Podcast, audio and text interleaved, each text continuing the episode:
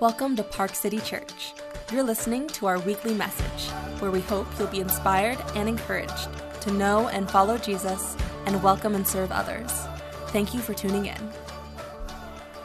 All right, we're going to get started. If you guys want to come back, uh, if you want to come back, man, this that might be the most passionate response to a question we've ever had. I was not prepared for that. I heard someone yell, not well, not yell. I heard someone say loudly before uh, at the beginning of that. Somebody said chutes and ladders, right?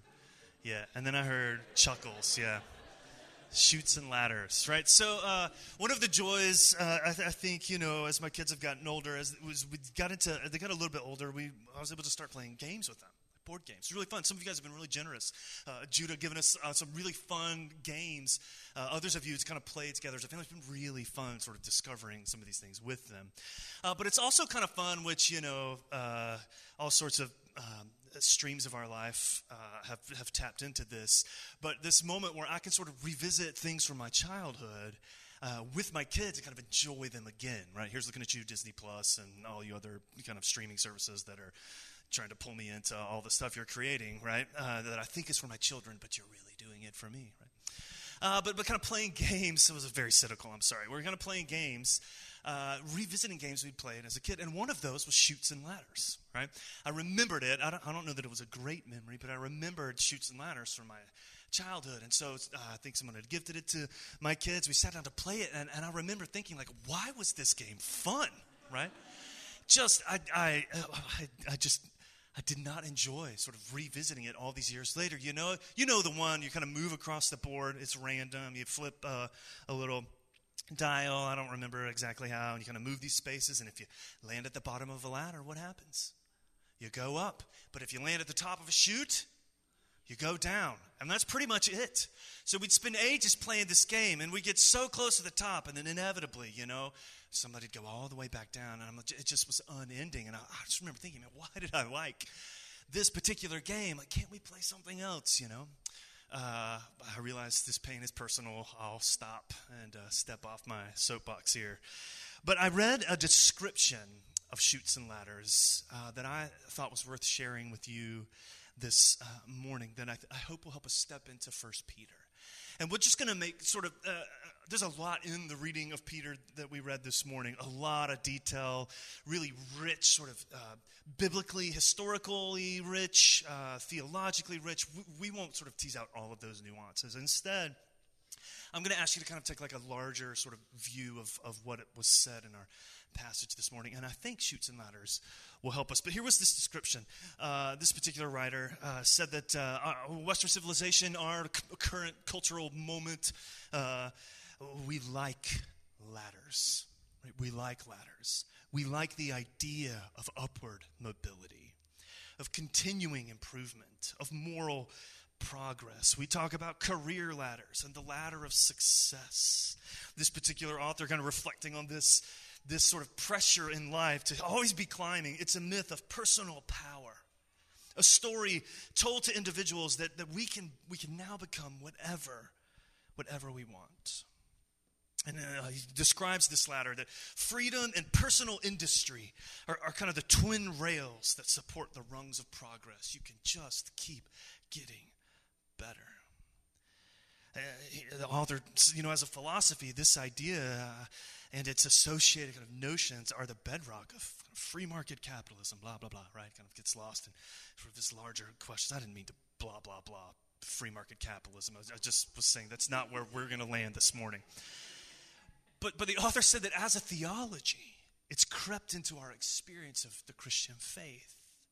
This kind of movement to sort of always be climbing, that we can just get better and better, be all that you can be, and Jesus can help. And, and, and, and I want to kind of sit with that feeling as we step into our reading from First Peter this morning, because I think the, the, the that, that, pull in us to sort of climb the ladders, the sort of status markers of our, our life, and they might be different for each of us. A lot of them are probably the same in this room, the sort of status ladders that communicate, man, we're we're progressing, we're improving, uh, we, we have made it, we have sort of reached these sort of identifiers, these markers of success. Again, there will be some nuance, but generally speaking, we, we probably share a lot of those things in common. And I think Peter says something to that. Interestingly, in our reading this morning, uh, again, Peter writing to a group of Christians who had been displaced, many of them geographically, but certainly culturally, because of the confession they'd made in Jesus, they're now kind of adrift. They don't know where they fit into civic life. They don't know where they fit into sort of their geographical location. Many of them probably, perhaps driven from Rome. Uh, they don't know where they fit, sort of in the in the spiritual sort of uh, rhythms of their culture with all of their gods and goddesses. Right, all of that now has all of the status markers, the sort of identifiable ladders and markers of success in their life have been uh, you know, disoriented by their confession in, in Jesus. And so Peter writes to them uh, this passage. It's kind of like the conclusion to his introduction of the letter. He's going to leave this moment and get sort of specific on, on here's how you can live into particular areas of your life. But in this moment, he reminds them, man, this is who you are.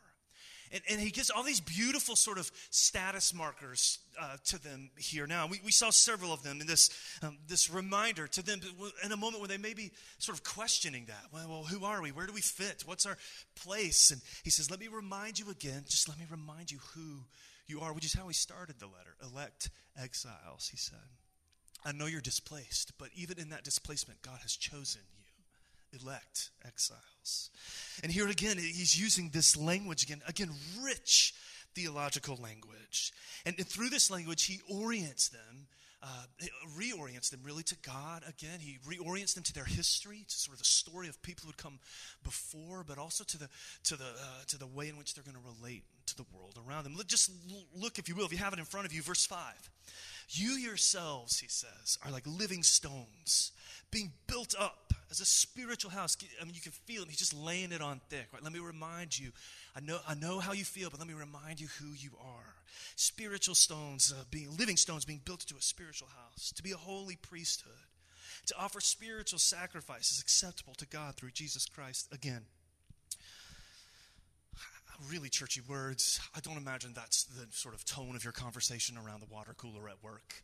Uh, you're chatting with some friends. Oh, man, man, my preacher reminded me I was a living stone today. And I just want to encourage you as my spiritual act of worship and sacrifice. This is probably not how it works. But uh, so there's a lot going on here. But Peter is sort of pulling them into kind of re- reminding them of their history.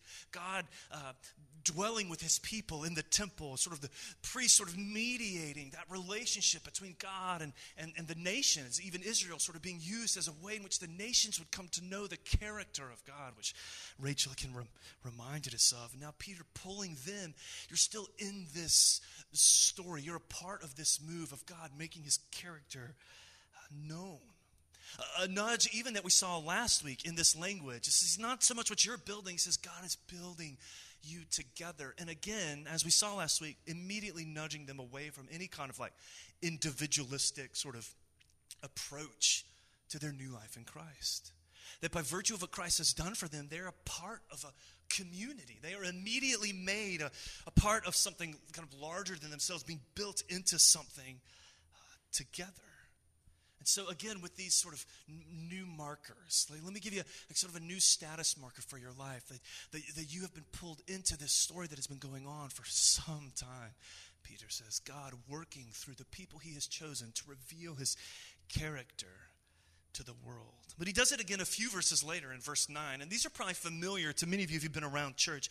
You are a chosen race, a royal priesthood, a holy nation. Some translations say a peculiar people, right? I, think I remember growing up like a worship song. It was very, I don't know, kind of sing song. You are a chosen generation. No? Okay. Royal priesthood. No? A, a, peculiar people. What a beautiful translation. Like, yeah, you guys are like, yes, this is Matt, right? I don't know about the rest of us, but this is certainly you. Right, but it's this beautiful description, okay? Again, all of this really thick language. And, and, and we could probably, you could take a week on each sort of label. All right, again, but I want us to kind of see sort of the broader context of what's happening here. But, but, but again, we just, he calls them chosen and royal and holy, his possession. Once again, he's reorienting them, giving them a new marker. This is who you are in relation to God. He has chosen you. He is working even in the midst of this exile experience in your life. He, he is at work. here. In your lives together, He is at work. And then this language, you're a chosen sort of people. Again, the language of priesthood and nation, firmly rooting them in this long story of God working through His people to reveal His character to the world. You see it even in our passage. Uh, he tips his hat, just makes it really, really clear, uh, right, right at the end of verse nine, that you may proclaim the excellencies of Him who called you out of darkness and into His marvelous light. This, this, this story has been going on for some time. He says you are a part of God's work from the beginning, working through His people to reveal His character to the world, and that is still at work in your life now. All right, we're, going to come back to Chutes and Ladders, but just I just want us to appreciate kind of what he does here, right? You know, you sort of you, you, feel adrift. You don't know what those ladders are anymore, right? This is what the ladders used to be for me. This is how I knew I was sort of advancing, and you know, this is how I knew I had made it, and all that stuff is now sort of uh, mixed up. And Peter reminds them. He says, "This is who you are." He kind of redefines all of those ladders for them. But but but but rather than sort of dig into all the particulars, I want us to kind of see uh, this beautiful move from Peter for you and for me in its context. So, what Peter does here is really similar to the move he made last week. That, that, that he, he situates who you are. He says, You are who you are because of who Jesus is. Right? I feel like, again, we just say the same thing every week, but I'm doing it again, right? That, that in this passage, even just in our reading, Peter is very clear to sort of nudge you and me into this direction. This is who you are but you are who you are because of who Jesus is. And, and, we see it here almost again like bookended in our passage. All of these beautiful descriptors, all of these beautiful things written to, to, to this group of people and now to you and me are sandwiched between verse 4 and verse, uh, again, verse 10. But notice how he begins in verse 4. As you come to him, the reference to Jesus, as you come to him. And then this description of Jesus, the living stone, rejected by men but in the sight of God, chosen and precious. Right, you see the move that's happening here? Everything that follows in his description of, of the people who choose to follow him is tied to this description of Jesus. Right? Uh, uh, he, everything you are in, in, all of your chosenness, uh, everything you are in all of your display of his character to the world as light in the darkness, all of that is tied. Uh, even your role as stones together, all of that first finds its beginning in the truth of who Jesus is. Jesus, the living stone, interestingly, who has been rejected. When we want to think about ladders and, and, and, status markers, Jesus would not top the list. Just, just his kind of life on earth, he's not climbing ladders, right? It's, it's, he was, he was uh, sentenced to death and criminalized uh, and died a, a death on the cross, right? Rejected, and yet chosen and precious in the sight of God. And here Peter says, all of who you are flows out of the truth of who he is. And then he finishes there as well. Verse 10 Once he says, You were not a people, but now, now you are a people. Now you are God's people. Once you, you didn't know mercy, you hadn't received mercy, but now you have received mercy. And all of this, again, much of it explicit. This passage in particular tied to the Old Testament book of Hosea this movement where, as Rachel pointed out, we, we continually fail. We think we're climbing the ladder, and it's the story of the people in Judges and onward and onward and onward, up, up, up. We're climbing the ladder. We're doing it. Uh, we'll do our best. God will do the rest. We're climbing, we're climbing, we're climbing, but repeatedly we fall. And in Hosea, you know, the same kind of moment, God speaks uh, this word of promise that Peter picks up here. You were not a people, but by virtue of my character, my merciful character, now you are a people. And here, Peter, I, I want to suggest to you that he's, he's situating them and you and me in this uh, in this story of God's merciful grace that now redefines all the markers of success and identity and uh, a purpose in your life and, and mine. I think it's interesting, all these beautiful descriptors that he, he gives us here, all these beautiful things. We're like, yes, right? We, we particularly, you know, church is sort of, we've been around it a long time. Faith is a part of our story. This, you know, the peculiarity of the language maybe doesn't strike us as much. You know, we, we want to embrace and own these things, but Peter says them to people who were on the fringe, to people who have known rejection, to people who find themselves adrift culturally, not knowing where or how to relate to the things that have so often defined them, to people, I would suggest to you, in, in some sense, at the bottom, not at the top, to people who have repeatedly fallen off the ladder. To those people, Peter says, Let me remind you of who you are because of the merciful grace of God. And who you are is forever changed. It's different because of who Jesus is. I, I know it's just, it's just kind of sort of a larger view, but I hope we, we feel the, the move and the pull of the gospel in this sort of beautiful description. We didn't tease out, and there's loads of fun stuff uh, historically to kind of tease out in this language. And we'll save that for a later day. But I want to bring you back. Uh, I want to bring you back to Chutes and Ladders and to tennis. Yes? If you weren't here last week, it was worth it just to get to talk about Djokovic, right? You should go back and listen. Uh, that's okay. You don't have to do that. Um, but, but I want to, if you'll indulge me one more time, I want to bring up one more tennis player, also from the U.S. Open the final of the four sort of big tournament Grand Slam events of the year. And we talked about Djokovic, who lost in his historic moment last week. I know you guys are all Chiefs fans first, but just humor me just this moment. Let me talk about tennis. At least it could be worse. It could be the Ryder Cup? Uh, okay.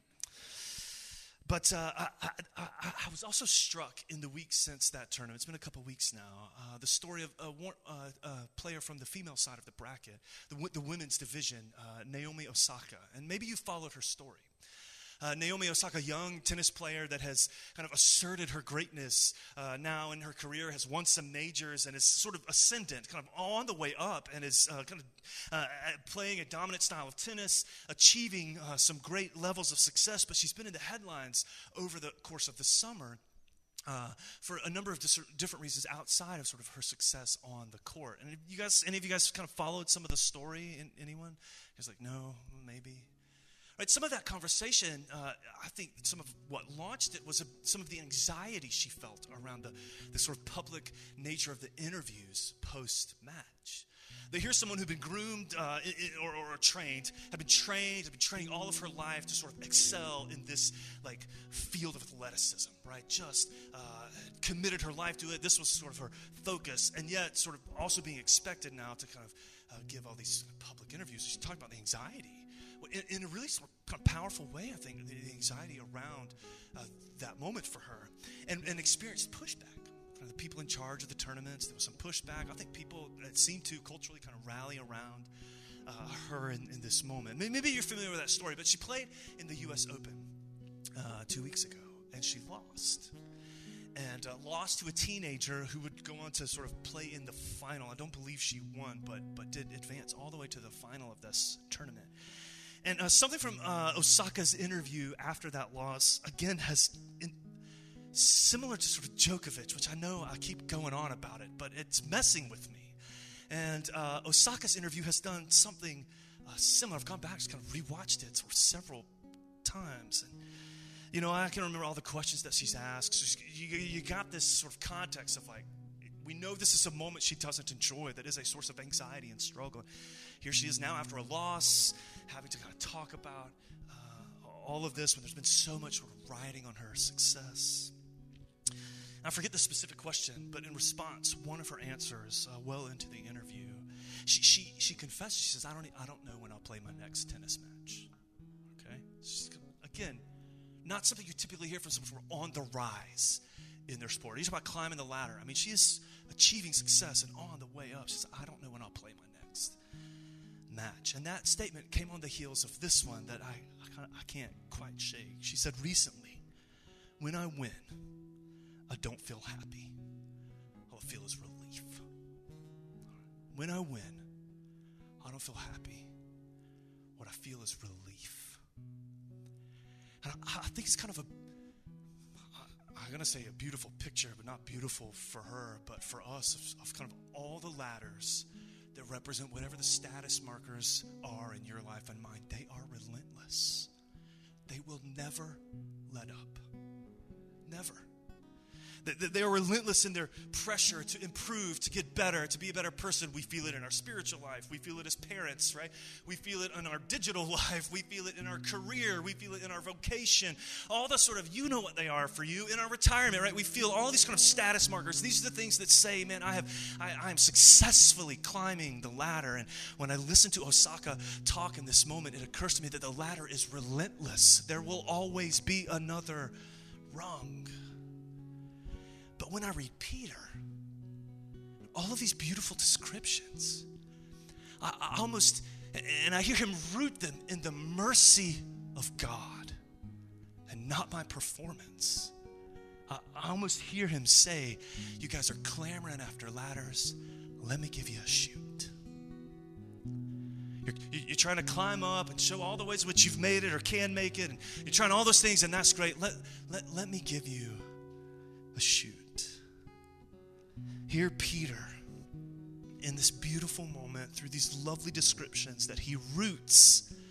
He roots it not in their righteousness, but in Jesus's, in who he is. He redefines all that, all that chat for you and me, right? Think, think more chutes, less ladders. It's it's the story of God. God doesn't meet you in the middle. Right? He doesn't meet us in the middle. You're like, I'm doing the best I can. I'm going to get up half this ladder. It's, it's not the story of God sort of meeting me in the middle. I'll do my best and God will do the rest. No, it's the story of God meeting us at the bottom. Which I think sometimes, depending on sort of uh, maybe the status of our life culturally, that could be harder for us to maybe own and embrace. But it's the story of the gospel that apart from the gracious work of Jesus, we are just wandering around in the dark but God, in His mercy, because of who Jesus is, one who himself was rejected, but was chosen by God, we know the same story. And it's why I think Rachel's reminder, why we invite you to read the New Testament with others, because we always inevitably need to be pulled back into this good news. We guys. Thank you for listening to the Park City Church podcast.